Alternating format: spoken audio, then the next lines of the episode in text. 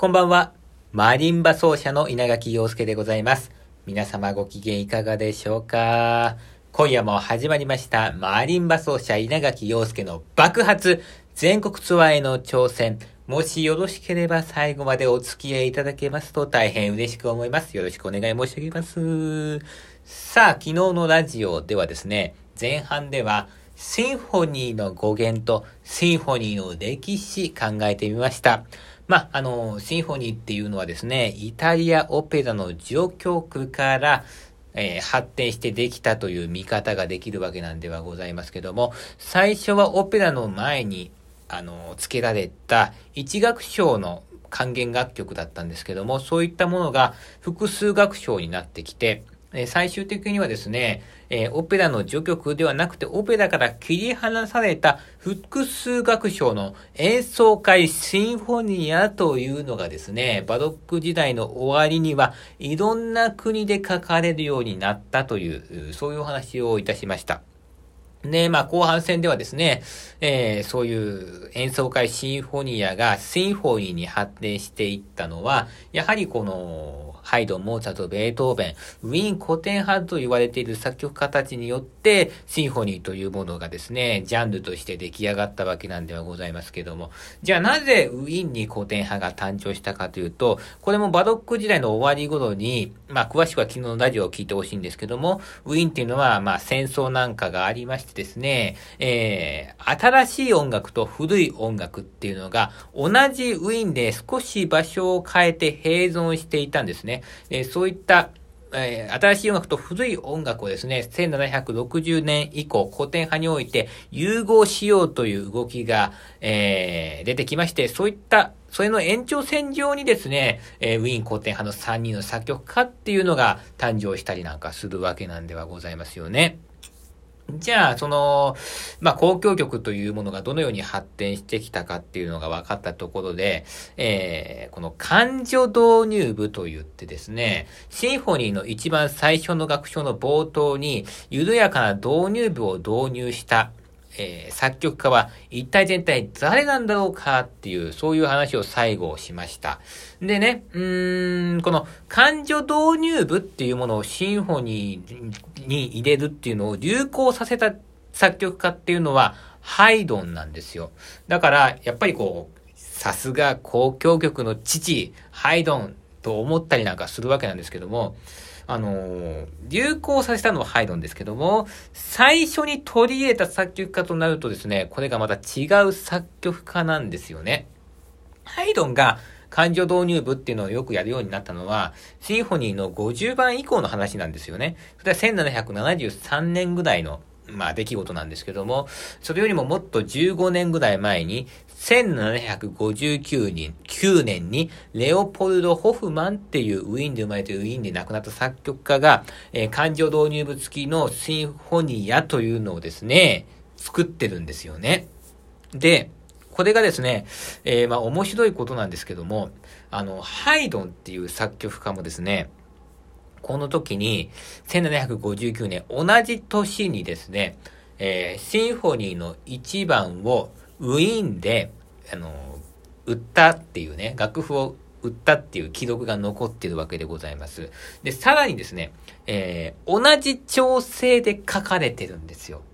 二丁調ですよ。そうなんです。えー、昨日はね、ホフマンの、えー、感情の自月のシンフォニア二丁調の YouTube の URL を貼っておきましたけども、今日はですね、ハイドンの初めての一番のシンフォニーの URL を、えー、ラジオの概要欄の方に貼っておきますので、よかったら聞いてみてください。やっぱり、えー、もちろん、まだここでは感情導入部っていうのはついてないんですけども、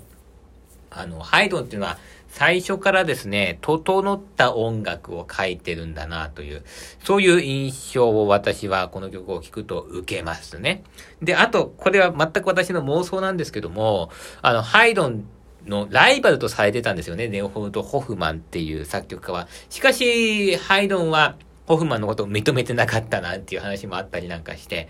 もしかしたらですけども、ハイドンがね、ウィーンで一番の楽譜をね、こう、売った時に、ホフマンも見たかもしれないですよね。で、あ、そっか、あいつ一番の交響曲、二丁調で書いたんだね。じゃあ、俺は同じ二丁調で書くけども、ちょっと俺なりのアイディアで感情導入部入れてやるぜみたいな感じで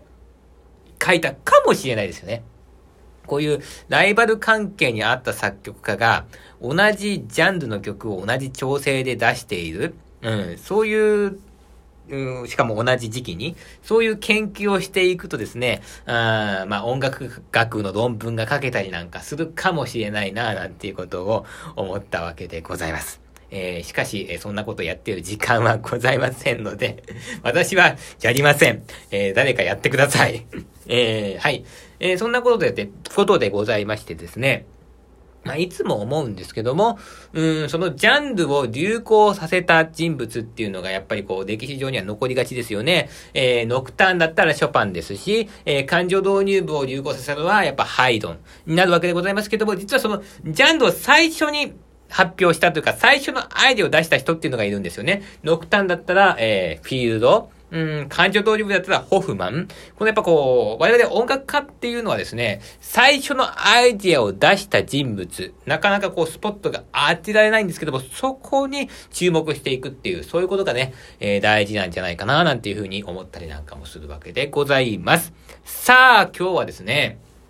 何を考えるかというとですね、えー、昨日から散々申し上げているそのウィーン古典派というこの名称について考えてみたいんですよ。なんでこれね、ハイドン、ベートーベン、あ、ハイドン、モーツァルト、ベートーベンがウィーン古典派というふうに呼ばれるかというとですね、それはもちろんですね、教科書的に考えると、えー、18世紀の後半、古典派の終わりの時にですね、えー、皆さん同じ時期にウィーンで活躍した作曲家だから、まあ、3人をウィーン固定派として呼んでますよっていう、これ別に間違いじゃないんですけども、ちょっと、うん、なんでしょうかね、ひねってみたいと思うんですよ。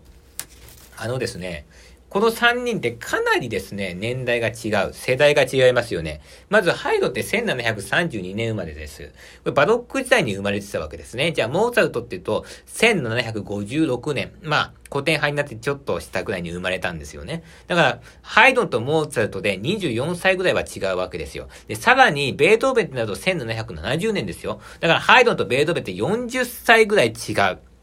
こんだけ年代が違う作曲家をですよ、同じウィーン古典派に我々はまとめちゃってるんです。これですね、えー、不思議に思いませんか？えー、しかし、あの、同じウィーンで活躍したという理由以外にもう一つですね、決定的な、あの、理由があるんです。それはですね、自由に曲を書けるようになった時期がほぼ同じなんですよ。これどういうことかっていうと、例えばハイドンだとですね、ハイドンというのは1761年からハンガリーの大きな、えー、貴族の宮廷にずっと勤めてたんですよね。で、そこの宮廷ではですね、やっぱサラリーマンとしての仕事なんで、公爵の要望に応じて作曲をする。他の人のために作曲をしてはいけません。そして楽譜も出版してはいけませんよ。いい、えー、とにかく宮廷の BGM として作曲してくださいねっていう契約をですね、結んでずっとえー、サラリーマンとして働いてたんですけども、うん、あの、だんだんだんだんハイドンっていう作曲家が、まあ、オペラで人気になるんですね。オペラっていうのは、宮廷の、まあ、お家の中で演奏されるんですけども、外部の人もですね、こう、どんどんどんどん聞きに来るわけですよね。そうすると、ハイドンってやっぱなんかすごい作曲家だねってなってくるわけですよ。で、そうなった時に、やっぱり、外でも仕事していった方がですね、あのー、まあ、ハンガリーのエステル・ハージ家ってとこにいたんですけども、そこにいるハイドンっていう作曲家は素晴らしい、えー、それは、あの、エステル・ハージーが素晴らしいねっていう、そっちのお家の名誉にもなるわけですよね。ですからどんどん有名になっちゃって、というか有名になりすぎちゃって、1779年には、ハイドンは、宮廷に勤めながらもいいですよ、外の仕事やってってもいいですよっていう契約になって、そこからどんどんどんどん楽譜も出版できるようになり、えー、翌年には、あの、パリのですね、あの、コンサート団体からね、シンフォニー依頼されたりとかね、してくるわけですよ。そうなってくると、やっぱり、あの、ハイドンが、やりたいことっていうか、うん、今までは宮廷の中だったけども、あの、お客さんを相手に書かないといけないので、自分はこういうことができますよっていうのをどんどんどんどんアピールをしていかなきゃいけないんですよね。うん、だからシンフォニーに例えばですけども、ファゴットっていう楽器をですね、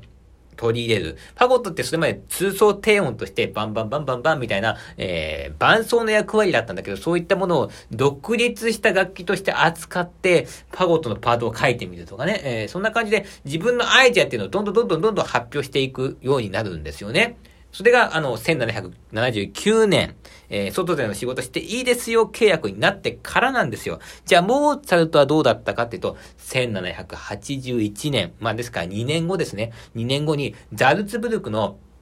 宮廷音楽家っていうのをやめたってやめちゃうんですね。でそこからウィーンに行くんですけども、えー、で、まあそこから91年までフリーの音楽家として活動するんですけども、モーツァルトの曲って今演奏されてるものっていうのは、この最後の81年から91年の10年間に書かれたものです。ほとんどこの時のに書かれたものしか演奏されないんですよ。それはなぜかっていうと、やっぱここでどんどんどんどん自由な創作をしていったからですよね。じゃあ、ベートーベはどうだったかっていうと、その1年後、えー、1782年に最初の出版、楽譜を出版してるんですよ。これはピアノの変奏曲なんですけども、まあ、ベートーベンの場合っていうのは、基本的に、えー、生涯フリーで過ごした作曲家なんで、もう最初から自由な創作活動だったわけでございます。